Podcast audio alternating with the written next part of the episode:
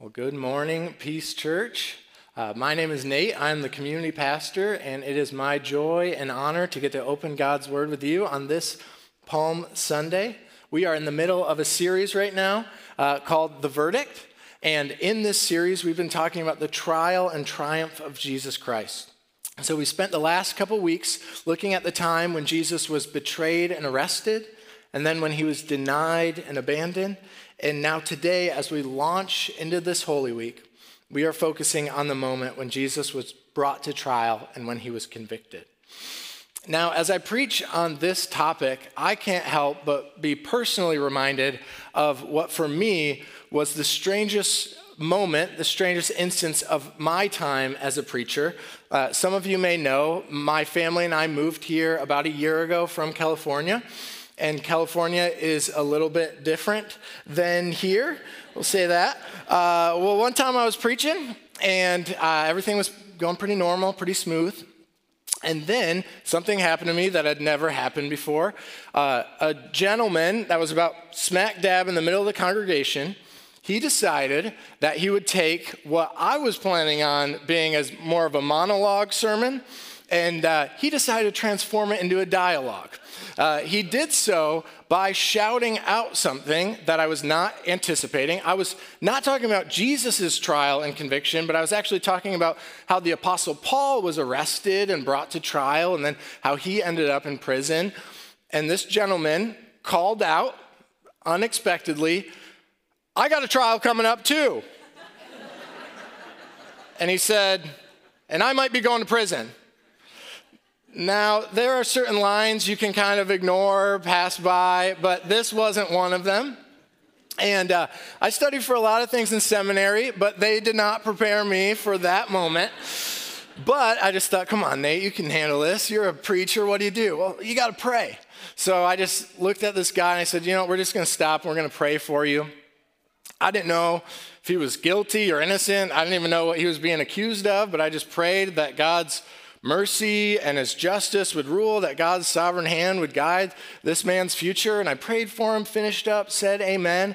I actually thought to myself, this has turned into quite a powerful and personal moment that I wasn't expecting. But that's not where the interaction ended. because he wanted a little follow up. And his follow up was more bizarre and unexpected than his original interjection. Because he said, uh, Pastor, now I'm feeling kind of bad that you prayed for me because I made up that whole thing about the trial and going to prison.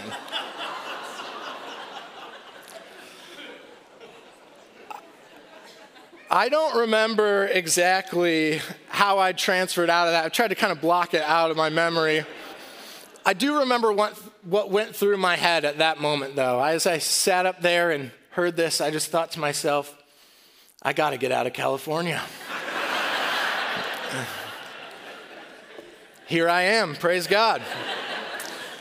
We are picking up in Matthew 27 today, where we are talking about a real, true story about when Jesus was actually arrested and he was brought to a real trial. This is the real deal. So please turn with me to Matthew 27, starting in verse 11.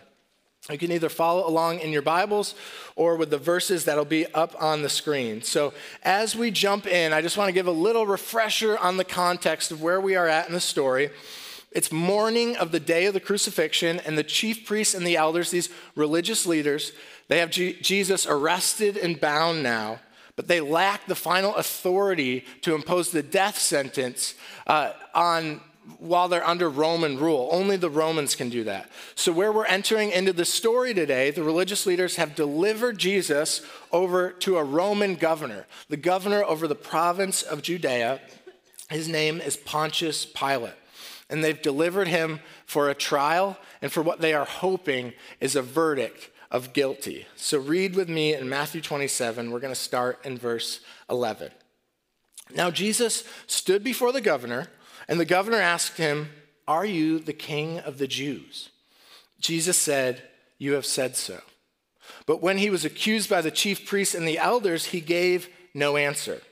Then Pilate said to him, Do you not hear the many things they testify against you?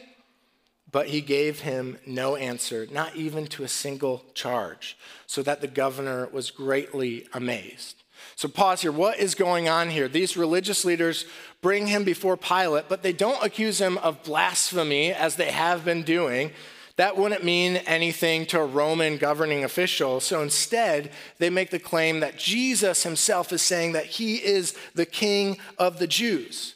Pilate, in turn, would be forced to naturally interpret that as a challenge to Caesar's rule. So, as we continue in verse 15, we're going to see that Pilate has his hands tied here and he has to do something. Verse 15 Now at the feast, the governor was accustomed to release for the crowd any one prisoner whom they wanted. And they had then a notorious prisoner called Barabbas. So when they had gathered, Pilate said to them, Whom do you want me to release for you, Barabbas or Jesus, who is called Christ?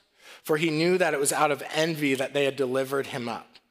Now, this story, we find it in all four Gospels. Some of them provide a, a, couple different details. And the Gospel of Mark tells us more about this Barabbas. He says he was a convicted murderer who led an attempted insurrection against the Roman uh, government. So Pilate decides to give the crowd what he thinks has got to be an easy choice here uh, release a tried and convicted killer or Jesus, a man whose only crime seems to be that he's making the other religious leaders jealous. Back in verse 19. Besides, when Pilate was sitting on the judgment seat, his wife sent word to him, saying, Have nothing to do with that righteous man, for I have suffered much because of him today in a dream. Husbands, listen to your wives. Verse 20. Now the chief priests and the elders persuaded the crowd to ask for Barabbas and destroy Jesus. The governor again said to them, Which of the two do you want me to release for you? And they said, Barabbas. They choose a murderer over the author of life. Verse 22. Pilate said to them, Then what shall I do with Jesus who is called Christ? And they all said, Let him be crucified. And he said, Why? What evil has he done? But they shouted all the more, Let him be crucified. So our Palm Sunday chants of Hosanna have now faded away, and they've been replaced by the cries of Crucify him. And the Gospel of Luke tells us that their voices prevailed. We'll finish in verse 24 to the end of our passage. So when Pilate saw that he was gaining nothing, but rather that a riot was beginning, he took water and he washed his hands before the crowd, saying, I am innocent of this man's blood. See to it yourselves. And the people answered, His blood be on us and on our children. Then he released for them Barabbas, and having scourged Jesus, delivered him to be crucified. Would you pray with me? Father, as we open your word this morning, I pray you would open us up to receive it. Our prayer is that you would teach us and that you would transform us this morning. We pray this in the name of Jesus. Amen. So, as we look deeper into the Texas Palm Sunday, I want us to just ask one big, simple question Who determined the verdict on Jesus? And to answer this question this morning, we're going to do something a little different than what we normally do when we move from top down in our passage. I want to start at the end and move backward so that we can find out the answer to this question who determined the verdict on Jesus? What led to his conviction and his crucifixion? So we're going to start in the last verse that we just read, verse 26. Here it is again. Then he, Pontius Pilate, released for them Barabbas and having scourged Jesus, delivered him to be crucified.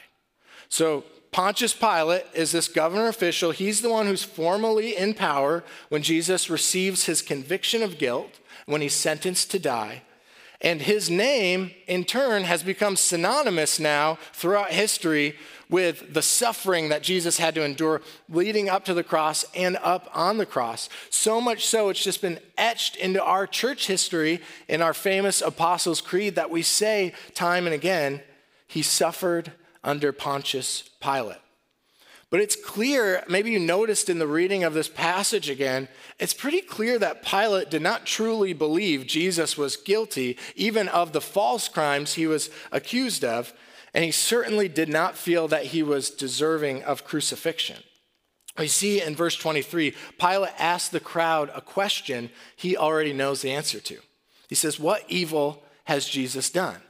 And what is just alluded to here in Matthew's account is made explicit in the account of John, where we learn that after saying this, Pilate outright shared, I find no guilt in this man. So, as we try to decipher this morning who determined the verdict on Jesus, while Pilate certainly played a key role, and while he definitely bears responsibility, here's how I would characterize Pilate's true contribution here. Pilate delivered the verdict, but he didn't ultimately determine it. And don't get me wrong here, uh, Pilate was nowhere close to upholding the responsibility of a fair and an honest judge, but we'll see as we keep moving backward through our passage that there are other responsibility parties as well. So let's keep moving back, going deeper, and ask ourselves why did Pilate, a man who knew Jesus was innocent and a man who had power, why did he deliver a guilty verdict? We see why in verse 21. The governor again said to the crowds, Which of the two do you want me to release for you? And they said, Barabbas. And Pilate said to these crowds, He said, Then what shall I do with Jesus who is called Christ? And they all said, Let him be crucified. And he said, Why? What evil has he done? But the crowds shouted out all the more, Let him be crucified. Pilate may have delivered the verdict, but it was these crowds that were demanding it. That doesn't let Pilate off the hook, we know, but we have to acknowledge that whenever a situation like this devolves into all of the masses against one single individual, we know that mob rule often reigns supreme. In fact, we see in verse 25 that when Pilate tries to wash his hands of the situation, the crowds willingly take on the blame of this delivered conviction. Here's what verse 25 says And all the people answered, His blood be on us and on our children. With a line like that, it is tempting to pin this blame squarely on the crowds because, after all, they are gladly receiving it, they are asking for it. However, I would say that while the crowds demanded the verdict, they didn't ultimately determine it. Because as we look closer and go another step back, we see that these crowds were being used as puppets. And there was another group that was truly pulling the strings. After all, why would the crowds who shouted, Hosanna in the highest, a few days earlier, now demand a guilty verdict that would lead to a crucifixion? That's where verse 20 gives us the answer. Now, the chief priests and the elders persuaded the crowd to ask for Barabbas and destroy Jesus. If you know the stories of Jesus' life, it should not surprise you that it's these religious leaders behind the scenes who are stirring up the crowd to call for Jesus to be convicted as guilty. Because these religious leaders were jealously opposed to Jesus from day one of his ministry. Verse 18 confirms that it was out of envy that they had delivered Jesus up. The religious leaders were envious of the true authority that Jesus carried. And they were jealous that he had this popularity and this power that they so desperately wanted. And they were honestly terrified that if Jesus stuck around too long, everything that they held dear, their positions, their power, their influence, their control, could be taken away. So, is that our answer then? Did the religious leaders ultimately determine the verdict on Jesus? Here's what I would say. While the religious leaders directed the verdict, I still don't think they ultimately determined it. Because as we've worked backwards through this passage to try to get to the root of this question, these religious leaders do seem to be the main party responsible. They're pulling the strings. But I still think we'll find that's an insufficient answer. So, what is our conclusion then? Who determined the verdict on Jesus? Well, here is the catch to our mystery here. While our series is called The Verdict, I believe there are actually two verdicts determined in this trial and triumph of Jesus Christ. First, there is the human verdict, that which we've been talking about today, the verdict of guilt that was delivered by Pilate, that was demanded by the crowds, and that was directed by the religious leaders. But that was a false verdict. In a way, you can make an argument from this passage that any or all of the parties we've been talking about bear true responsibility for that determined verdict. But there was another verdict ultimately decided and determined behind the scenes. That is the divine verdict, the true verdict that only a perfectly good and sovereign God can make. And that verdict was not a conviction of guilt on Jesus, but it was a declaration of total innocence. Let's take one more step back today to the event that Pastor Travis shared about with the kids and with us to look at what we're gathered here to celebrate today, to look at Palm Sunday. Let's look at the triumphal entry and see something that I think many of us might not have seen before. As God the Father gives the true verdict on Jesus Christ, that he is the only innocent one, he is the perfect Lamb of God who takes away the sins of the world. Now, as we enter Holy Week year after year after year, I think we can often miss the context of what was happening in Jerusalem during the week leading up to the crucifixion and the resurrection that we remember on Good Friday and that we celebrate on Easter. Because at that time, when Jesus was entering Jerusalem, Jews from throughout the world were gathered in Jerusalem to observe the Passover. And the Passover is a celebration where the Jews would sacrifice lambs to remember how God had passed over the sins of the Israelites and how God had saved them from death. Now, the triumphal entry that we read about, that Pastor Travis read about in Matthew 21, took place on the Sunday before Jesus was crucified, which would have been the 10th day of the first month on the Jewish calendar. That may seem arbitrary now, but there's, there's, there's meaning there, there's significance. This, uh, this triumphal entry happened on the 10th day of the first month, which we now call Palm Sunday. But for the people in Jesus' time, they wouldn't have known that as Palm Sunday, and they would have actually had a much different significance that they would observe on that day. For them, the Sunday before celebrating the Passover, the 10th day of the first month, was the designated date for the selection of the Passover lamb. They selected the Passover lamb on that date because God explicitly commanded them to. We see that in Exodus 12. It's worth our time to read it. Read it with me in verse 1 uh, of chapter 12, where it says, The Lord said to Moses and Aaron in the land of Egypt, This month shall be for you the beginning of months. It shall be the first month of the year for you. Tell all the congregation of Israel that on the 10th day of this month, every man shall take a lamb according to their father's houses, a lamb for a household. I'll get this, verse 5. Your lamb shall be without blemish, a male a year old. You may take it from the sheep or from the goats, and you shall keep it until the 14th day of this month, when the whole assembly of the congregation of Israel shall kill their lambs at twilight. So, on the 10th day of the first month, the day Jesus rode into Jerusalem on a donkey, was the day of selecting the Passover lamb. And when selecting the Passover lamb, what did we just read? It couldn't just be any lamb. The sacrificial lamb for the Jews had to meet God's specific requirement of being a lamb without blemish. And this was done to point to and to foreshadow that when the final sacrifice would come, the, the one who would be worthy to take on all sins once for all, when he would come, he would need to be perfectly and completely innocent. So, church, listen to this. On the day the people of God, when Jesus was riding in, when they were searching for and selecting lambs without blemish, God selected and presented his lamb without blemish, his son without sin, his perfect sacrifice to take away the sins of the world.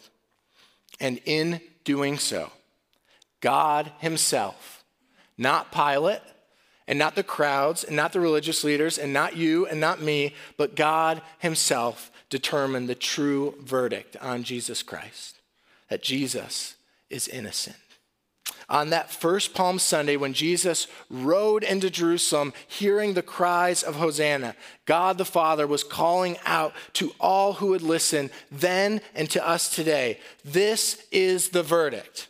Jesus is innocent, and I choose him to take away your guilt. By the time Jesus was brought before those religious leaders and that crowd and Pontius Pilate himself, the true verdict had already been determined.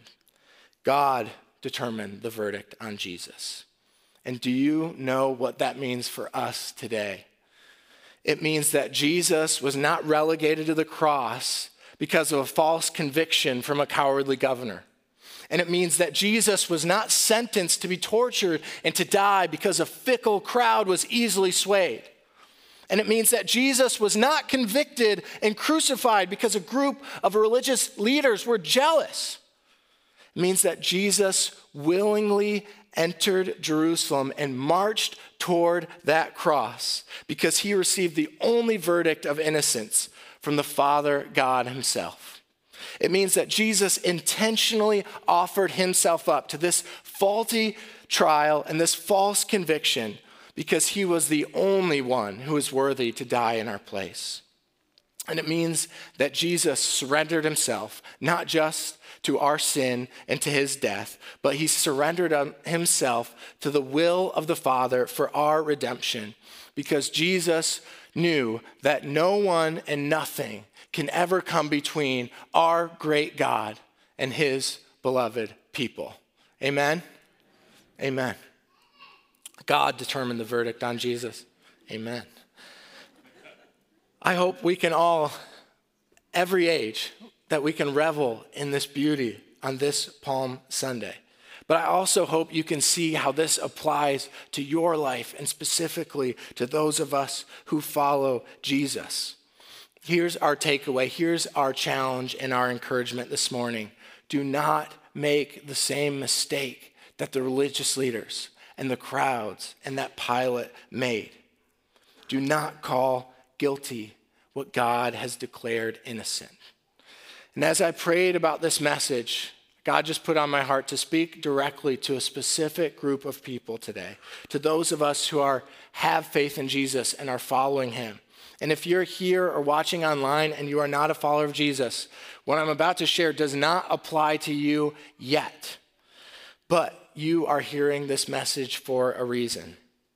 Because this freedom about which, which we are going to talk about is available to you if you receive the grace of God and the forgiveness that comes through Christ alone.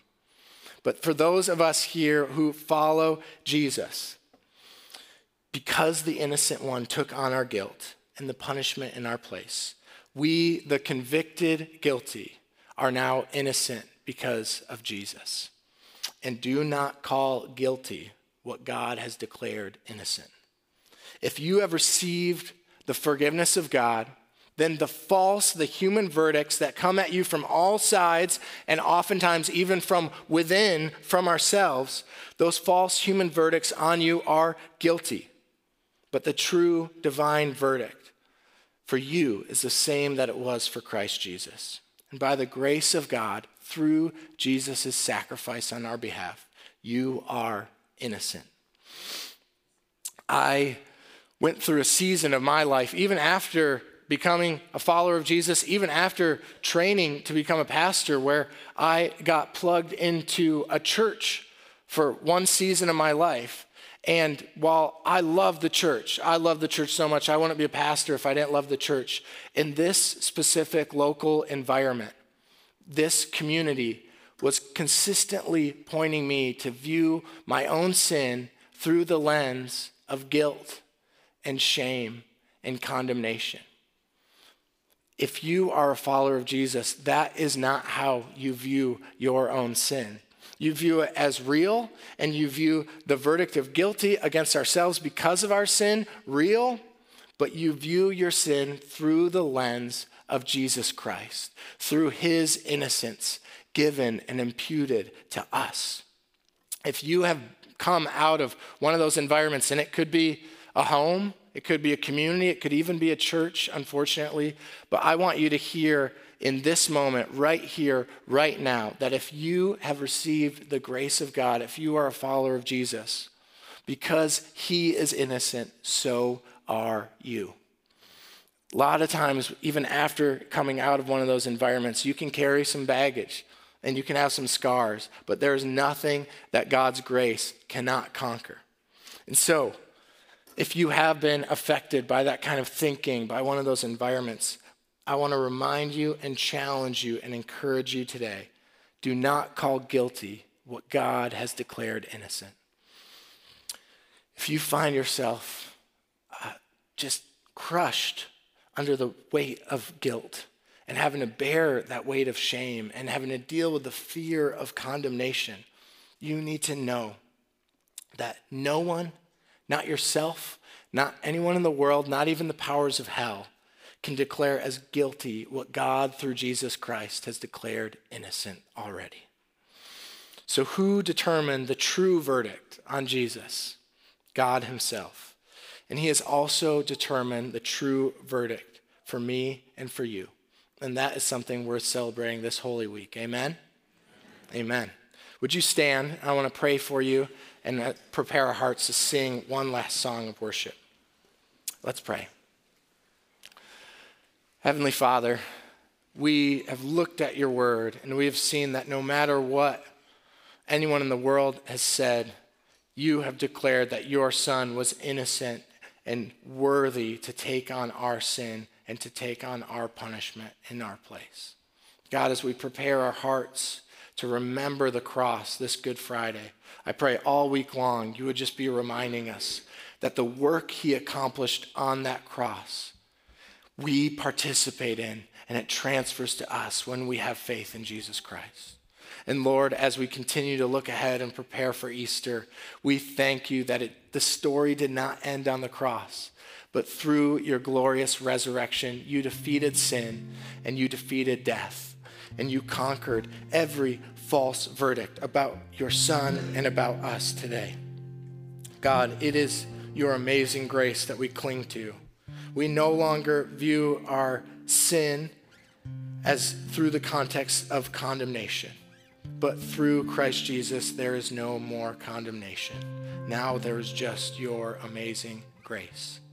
Lord, be honored in our singing of your grace and remind us that while we were at one point a wretch, and it left to our own devices would still be through the gift of your forgiveness, through the grace of your redemption, we are now clean because of Jesus.